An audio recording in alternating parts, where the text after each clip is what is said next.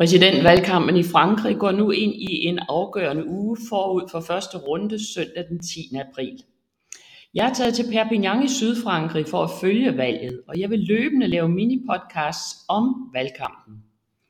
Det seneste nye er, at den stærkt venstreorienterede kandidat Jean-Luc Mélenchon fra partiet La France Insoumise haler ind på de to førende kandidater Marine Le Pen og Emmanuel Macron.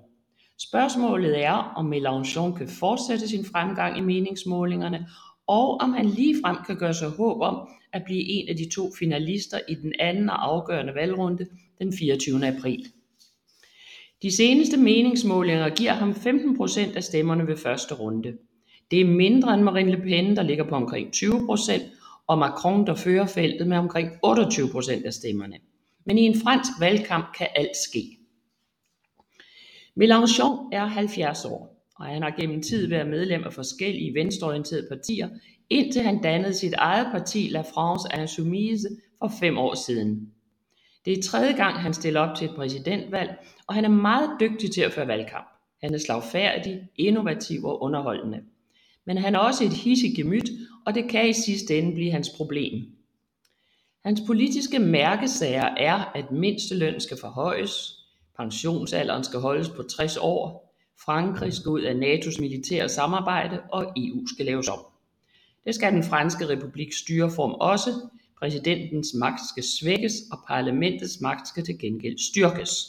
Og så skal der være flere folkeafstemninger.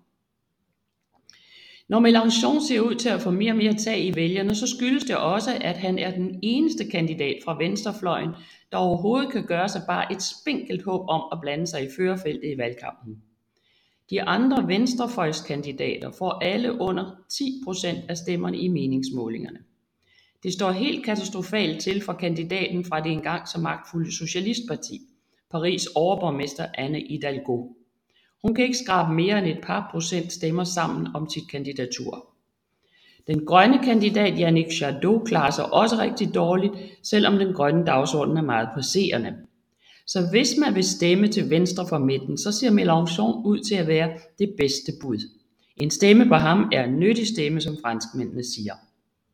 Ved præsidentvalget for fem år siden blev Mélenchon nummer 4. Kan han gøre det bedre den her gang? Det er spørgsmålet. Tak fordi du lyttede med. Vi høres ved.